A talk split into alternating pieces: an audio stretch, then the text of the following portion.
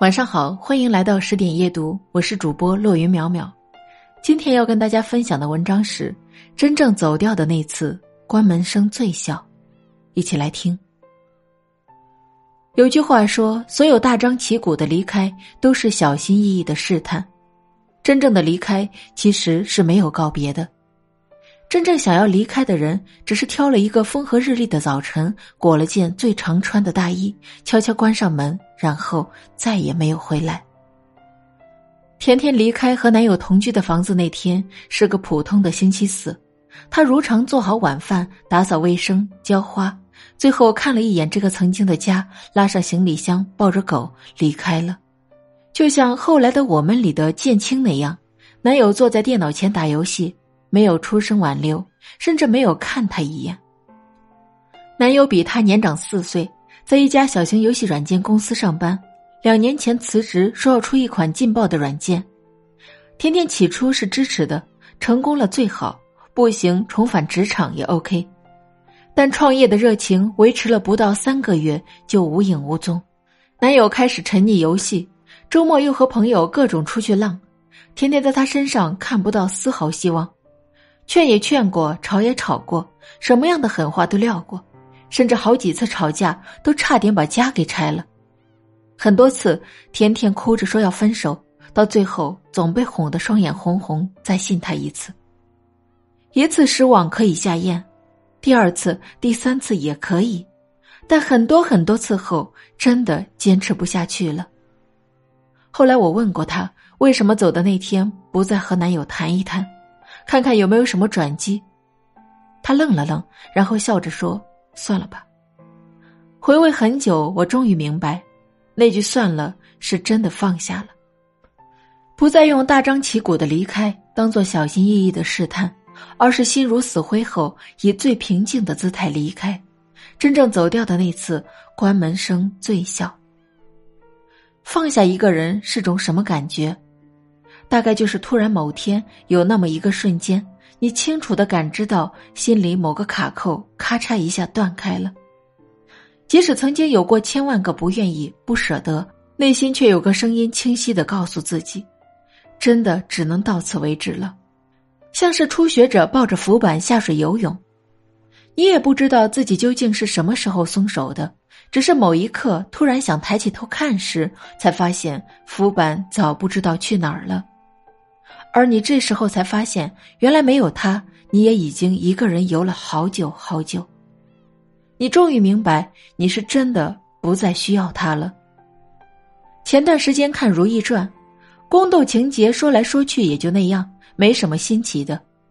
但在看到如懿和乾隆最后一次相见那一幕时，不知道怎么就红了眼。乾隆走的时候，转身回望如懿，他心里知道是自己对不起他。而他只是淡淡道：“你知道‘兰因絮果’这句话吗？我年少时读的时候只觉得惋惜，如今却明白了。花开花落终有时。如意的眉眼间都是平静，他放下了，也接受了。回不去的何止是青樱和红丽，还有爱情。一个女人愿意为你牵肠挂肚、流连忘返、心心念念，是爱。”后来为你哭泣，和你争吵，被你刺痛，叫做失望。